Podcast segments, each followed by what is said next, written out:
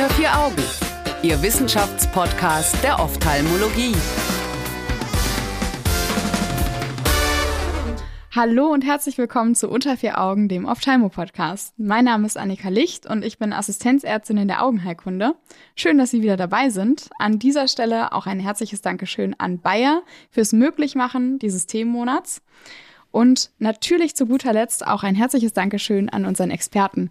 Guten Tag, Herr Professor Lomatsch. Guten Tag, Frau Licht. Freue mich, Sie wieder zu sehen, zu hören. genau, also die Zuhörer hören das ja nur, aber äh, wir sehen uns auch. Es ist ja immer besonders praktisch für mich, direkt den Autor oder einen der Autoren einer Studie vor Mikrofon zu haben. Äh, so haben auch Sie in dieser Studie mitgewirkt. Es geht um die KI und die AMD. Bevor wir allerdings darauf eingehen, vielleicht noch mal eine allgemeine Frage.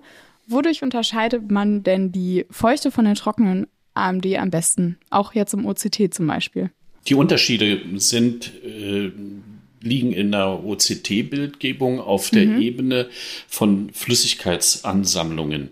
Das heißt, die Flüssigkeitsansammlung ist meistens ein Zeichen von Exudation. Dann ja. ist es die exudative oder feuchte AMD, weil wir dort Flüssigkeiten aus neu gebildeten Blutgefäßen haben, sogenannten makulären Neovaskularisation aus mhm. der Choriocapillaris, die durchs Pigmentepithel unter die Netzhaut wachsen können oder unterm Pigmentepithel sich flächig ausbreiten können und dadurch, dass sie nicht maturiert sind, äh, aus den Kapillaren exudieren sie Flüssigkeit, die dann wieder toxisch ist und die Funktion beeinträchtigt. Bei der trockenen oder geografischen Atrophie, aber auch bei der frühen Form sind diese Flüssigkeitsansammlungen nicht zu sehen. Erst im ganz späten Stadium kann man dann auch bei oberhalb von atrophen Arealen mhm. des Pigmentepithels degenerative Flüssigkeit finden. Okay. Deren ja. Ursprung ist aber wieder anders als bei der exudativen und ist nicht beeinflussbar durch äh, Inhibition der äh, VEGF-Wirkung. Ah, wichtig, wichtig. Hat, hatte ich gar nicht im Kopf. Ähm, aber gut, ich habe ja noch ganz vieles nicht im Kopf. Ähm, so finde ich zum Beispiel auch interessant, dass Sie nochmal erwähnt haben, dass es ja auch ohne den Übergang zu einer feuchten AMD zur geografischen Atrophie, also quasi zur Endform der äh, AMD kommen kann, also beziehungsweise Endform ähm, starken Visumsbeeinträchtigungen dadurch. Ist ja auch nochmal wichtig zu hören. Jetzt geht es allerdings bei der Studie, die wir uns heute anschauen, von Gutfleisch und Kollegen, unter anderem eben Ihnen, ähm, um den Einsatz der KI in der Diagnostik bzw. Therapieabwägung der AMD. Was genau war da Ihre Idee? Ja, vielleicht hole ich äh, eine Minute aus Sehr und gern. Äh, gehe mal ganz kurz äh, darauf ein, äh, welche Chancen oder ja, welche Chancen wir durch die KI haben. Ja. Um das Wort oder das Gefühl der Angst für viele, auch jüngeren Assistenzärzten zu nehmen. Da geisterte ja immer rum, die KI kommt und dann braucht man uns nicht mehr. Dann sitzen wir nur noch wie Radiologen vor einem Bildschirm. Ja, ist ein und, schlimmes Gefühl. Äh, ja, und aber wir, es war eben noch, wir haben KI gehört vor ein paar Jahren und ja. haben gesagt, ja, irgendwann äh, kommt's mal und dann müssen wir uns damit auseinandersetzen. Aber jetzt ist die Situation da. KI ist in unserem täglichen Leben. Mhm. Ich weiß nicht, benutzen Sie Chat-GPT, diese Software? Ich eine, wünschte, ich könnte es jetzt aus dem Stegreif sagen, aber ich kann nur das Gesicht verziehen und sagen, vielleicht. Das ist eine aktu aktu aktuelle, aktuelle Software, die uns, äh, uns äh, Paper schreibt. Man muss nur sagen, schreibt darüber. Man kann eingeben, ähm, reime ein, mach ein Gedicht mit dem Wort Retinologische Gesellschaft. Dann in zehn Sekunden haben Sie ein gut reimendes Gedicht zu diesem Stichwort Retinologische Gesellschaft. Das Aber ja das kommen Dinge, die jetzt auf Sie als junge Generation zukommen. Und deswegen möchte ich eigentlich mit dem Thema KI ja auch so ein bisschen die, die Angst vor der KI nehmen, indem man es beleuchtet und man muss sich einfach mit ihr auseinandersetzen. Okay. Auch mit ethischen Fragen, die dazu gehören. Aber die Radiologen haben die KI schon ganz früh eingesetzt, weil sie mhm. natürlich viele Bilder, viele Daten geliefert haben. Und äh, auch hier kann die KI uns helfen, den Herausforderungen der Gegenwart mit Personalmangel und äh, äh, anderen Mangelsituationen bis hin zu materiellen Mangelsituationen äh, entgegenzutreten. Und in der Augenheilkunde werden enorm viel Paper gegenwärtig geschrieben, wenn Sie bei PubMed KI irgendwelche Dinge mit Augenthemen verbinden. Ja, wir hatten es ja auch schon. Die meisten Themen, genau, die meisten Themen werden bei, zum Glaukom bearbeitet, diabetische Retinopathie, mhm. äh, so dass äh, auch jetzt in der Retinologie äh, die Chance ist, dass die KI uns einen Support liefert. Und ja. Einen Support bei bestimmten Dingen. Und da sind wir schon sehr weit. Wir haben neue Medikamente. Stellt sich die Frage, welches Medikament passt zu welchem Patienten? Stimmt. Mhm. Welches Medikament ist das beste Behandlung für das Individuum. Neue Therapieform. Wir haben, äh, die Gentherapie wird kommen. Ja. Wir haben, äh, dann will ich wissen, ist das gut oder ist es schlecht, dieses in Erwägung zu ziehen für den mhm. einzelnen Patienten. Wir haben auch neue Darreichungsformen, wie das Port Delivery System. Das wird auch zugelassen. Das ist noch eine Frage der Zeit. Was genau ist auch, das?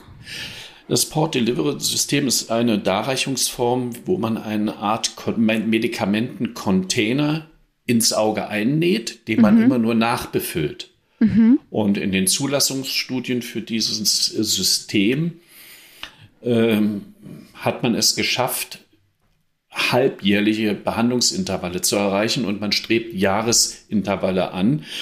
Ähm, gegenwärtig gibt es da noch so ein paar ähm, Probleme mit dem Wiederbefüllen. Ja. Aber also sehr spannend. Ich, Vielleicht sprechen wir da ja auch mal in einer anderen Folge drüber. Ja, unbedingt. Und ich kann nur sagen, es ist wichtig, die Patienten zu identifizieren, mhm. für die das gut ist. Und auch da kann uns die KI natürlich helfen. Und wir haben in Zukunft auch andere Erkrankungen in der Retinologie. Die mhm. Behandlung der geografischen Atrophie, die steht auch vor der Tür. Da gibt es viele therapeutische Ansätze. Auch da gibt es schon äh, Arbeiten zur KI. Und wir haben, das ist auch ein spannendes Thema, das Home-OCT wird sicherlich kommen. Nein. Das heißt, echt? eine Selbst, eine Selbstuntersuchungsform, wo der Patient zu Hause oder in, in einem Pflegeheim ein OCT stehen hat, ja. der setzt sich davor, es wird das Bild gemacht und äh, dann entweder äh, im Gerät nur oder über eine Cloud werden die Daten äh, bereitgestellt dem Augenarzt und diese da gibt es auch schon Algorithmen, die dann äh, die Zunahme der Flüssigkeit in Volumen, sprich Nanoliter, äh, melden kann, messen kann und bei einem bestimmten Schwellenwert, der überschritten wird, geht eine Meldung zum Augenarzt und äh, er ruft den Patienten an, sie müssen kommen. Und okay. da ist die KI schon vorhanden. Gut, da kommen wir ja eigentlich schon direkt wieder in die Nähe der Studie. Also ich finde das sehr, sehr spannend, da mal so ein bisschen quer auch zu hören, was gerade alles so forschungstechnisch äh, abgeht, weil das natürlich einen auch motiviert, vielleicht selber mal im PubMed reinzuschauen. Das sind ja ganz große Schritte, die da vielleicht sogar anstehen. Ähm, aber eigentlich könnte man ja bei jedem argumentieren oder bei vielen argumentieren, dass das ärztliche Entscheidung ist. Und die Studie hier argumentiert, ja, es bleibt ärztliche Entscheidung, aber nicht jeder ist ein Retinologe. Und das ähm, spielt ja auch den Personalmangel an, den Sie erwähnt hatten. Und hier wird jetzt in der Studie geschaut, wie können wir denn den allgemeinen Augenarzt ähm, am besten unterstützen, wenn ich das richtig verstanden habe, die Entscheidung zur Therapie zu fällen. Ist das korrekt? Das ist absolut korrekt. Das soll ein Support sein, denn äh, es gab eine Untersuchung, wo verglichen wurde die ja. Entscheidungsfindung von Augenärzten und verglichen mit Entscheidungen von retinologischen Spezialisten. Mhm. Einem Reading Center, also wirklich durch ein Reading Center mit drei Gradern, Junior Grader, Senior Grader und so weiter. Und da hat sich äh, besonders bei der altersabhängigen Makuladegeneration gezeigt, dass es zu fast 20 Prozent Fehldiagnosen gekommen ist. Das ist richtig viel. Und äh, das hat uns alle aufgeweckt. Und für solche, äh, äh dafür ist es eigentlich gedacht, dass der äh, Arzt am Gerät in der Praxis an seinem OCT-Gerät einen Support erhält. Und dafür gibt es schon Apps, die integriert werden für bestimmte äh, Packsysteme. Ja. Heidelberg Engineering, auch bei Topcon äh, läuft das und äh, Zeiss bereitet das auch vor, wo die App mit der Information des OCTs einen Report gibt, wo drin steht, es ist äh, äh, eine exudative AMD, die behandelt werden sollte. Ja. Also ein Entscheidungssupport. So ist das eigentlich vorgesehen mit diesen ersten Experimenten, die wir dazu gemacht haben. Wie ist das denn jetzt aufgebaut in der Studie? Das sind ja zwei Experimente, wenn ich das richtig verstanden habe. Vielleicht können Sie uns einmal kurz erklären, was das Experiment 1 war und was das Experiment 2 war und dann auch gerne schon sagen, was dabei rausgekommen ist. Ja, man hat eigentlich, äh, ich muss anders anfangen. Wir haben notwendig überhaupt KI zu machen in der Retinologie sind Daten. Mhm. Daten heißt OCT-Daten, die Bilddaten. Und das ja. sind dann ganze Datensätze. Und wir haben in dieser Studie äh, 1500 äh, Datensätze von Boah, äh, diesen Patienten gehabt. Ja, da, wir haben da das große Glück, dass wir so eine ähm, portalbasierte äh, Ko Kooperation mit unseren zuweisenden Augenärzten haben mhm. und über ein Serversystem kommen von diesen 60 zuweisenden Einheiten die äh, OCT-Daten an. Man muss aber limitierend sagen, das sind alles PRN-Daten. Okay. So, dann kann man, da können wir vielleicht auch noch mal äh, darauf zu sprechen kommen. Aber das sind erstmal PRN-Ergebnisse gewesen.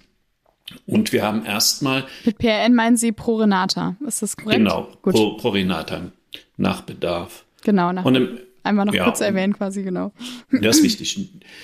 Beim ersten äh, Experiment haben wir die Robustheit getestet und die Leistungsfähigkeit getestet, äh, dass der Algorithmus lernen sollte zu unterscheiden alle Formen der AMD und sagt, das ist eine Exudative, an der Stelle muss behandelt werden. Ja. Und im zweiten Experiment haben wir auch Vorbehandelte, die schon unter Therapie standen, getestet und äh, dort sollte er ebenfalls sagen, behandeln oder nicht behandeln. Ja. Hier in diesen beiden Experimenten sind keine prädiktiven Ansätze äh, vorgesehen gewesen, sondern nur behandeln oder nicht behandeln. Und also dann hat man das Erkennen, System gelassen quasi. Genau, das okay. Erkennen einer Behandlungsbedürftigkeit. Und da haben wir, da sind wir auch sehr glücklich, dass wir eine äh, relativ große ähm, äh, Verlässlichkeit rausgearbeitet haben. Mhm. Und das wird gemessen immer in dieser sogenannten äh, Fläche unter der Kurve, ja. Area Under the Curve, AUC abgekürzt. Je größer diese Fläche ist, desto dichter kommt es an die Wahrheit also heran. Hm. Sieht man in so einem Diagramm nur eine diagonale Linie und bewegen sich die Ergebnisse in, in, entlang dieser diagonalen Linie, dann ist es Zufall. Ah. Dann ist es ja 50-50, hm. aber hat nichts mit, äh, mit äh, Wahrheit zu tun. zu tun. Genau, ja, okay. richtig. Das ist ja diese gaußsche Glockenkurve wahrscheinlich auch. Genau, ne? mhm. nein, das ist so eine rechteckige, äh, rechteckige Kurve. Wenn die nach oben sich verschiebt, diese Fläche nach oben verschiebt, desto sicherer kann man sich ähm, fühlen mit dem, was der Algorithmus da als Ergebnis lief, liefert. Okay, wieder was gelernt. ja, wir sind jedenfalls riesig zufrieden mit diesem Ergebnis. Wir können also mit sehr hoher äh, Wahrscheinlichkeit, kann der Algorithmus sagen, behandeln oder nicht behandeln und Klasse. kommt damit auch an die äh, äh, Leistungen heran von retinologischen Spezialisten. Wahnsinn, das ist ja wirklich schön. Das heißt, es kann das auch gut unterstützen. Und ähm, ich fand auch sehr schön, dass die, ähm, wir hatten ja vor ein paar Folgen, ging es ja auch um Gesichtsfelder und KI und da wurden alle eingeschlossen, auch wenn die ganz schlecht waren quasi oder wenn die unter den normalen klinischen Standards noch zu schlecht gewesen wären. Und hier hat man wirklich nur hochwertige Daten genommen und die dann noch speziell aufgereinigt. Also das war schon eine sehr, also methodisch fand ich das schon wirklich sehr gut, was sie gemacht haben. Das, was wir äh, hier auch verwendet haben, sind sogenannte Heatmaps hm, heißt so. Mich nicht fragen, warum. Okay. Es sind äh, Darstellungsmöglichkeiten, wo wir hineingucken können in die Entscheidungsfindung des Algorithmus. Mhm. Und äh, farbkodiert kann er anzeigen, was für ihn wichtig war für seine Entscheidung. Ja. Und das war ganz interessant, weil er da auch nicht nur die Flüssigkeit angezeigt hat, sondern auch Veränderungen äh, im, im, im anliegenden Glaskörper okay. die er angezeigt hat. Das war auch wichtig für uns. Können wir noch gar nicht uns so erklären. Aber auch Veränderungen im Bereich der Aderhaut mhm. wurden für ihn als wichtig äh, äh, gezeigt. dass bei seiner Entscheidungsfindung, also da können wir noch richtig das, was draus lernen, quasi. Das war, das, das sind spannende Sachen, diese Heatmaps. Und äh, da können wir in der Zukunft auch noch viel lernen. Auch bei den nächsten, bei den nächsten äh, Projekten, die wir davor haben oder die schon andere Arbeitsgruppen ja verfolgen. Ja, vielen Dank. Ich ähm, hätte jetzt tatsächlich noch eine Frage zum Abschluss. Und zwar geht es auch genau in die Richtung. Sie hatten das vielleicht auch gerade schon ein bisschen erwähnt. Was ist denn mit einer KI, die vielleicht die Konversion voraussagen kann in Zukunft? Also denken Sie, dass es auch möglich ist und dass man dann anhand dessen, wir hatten es ja in der letzten Folge schon, vielleicht Kontrollschemata auch anpassen kann? Die Konversion vorherzusagen, das wird auch kommen. Mhm. Und da sind auch Arbeitsgruppen dabei. Und was im Moment für die AMD ganz spannend ist, die Prädiktion. Und da haben wir jetzt die ersten Ergebnisse auch schon in den nächsten äh, Projekten und ähm, andere Arbeitsgruppen äh, liefern die auch schon, dass wir sagen können, wie hoch ist die Behandlungslast, wie viele Spritzen ja. sind im kommenden Jahr zu erwarten und wann ist die nächste Aktivität zu erwarten. Ach so. Sodass okay. wir anhand dieser prädiktiven Aussagen eines Algorithmus vielleicht in der Zukunft dem Patienten das nächste Jahr gestalten können, schon mit einer Vorhersage. Mhm. Sie brauchen im nächsten Jahr, im nächsten Jahr nur drei Spritzen oder Sie brauchen bitte neun Spritzen oder der Behandlungsabstand äh, wird sich auf 16 Wochen festsetzen oder einpegeln, dann weiß man, dass man zum Beispiel mit so einem Medikament, was diesen Behandlungs, äh, äh, dieses Behandlungsintervall äh, ja. darstellen kann, richtig liegt. Und Sie hatten das ja auch in der letzten Folge so nett erwähnt. Es ist für viele Patienten auch einfach schön zu wissen, was auf sie zukommt. Und ähm, wir hoffen natürlich, dass man mit der ganzen KI auch den Patienten sehr gut dann unterstützen kann.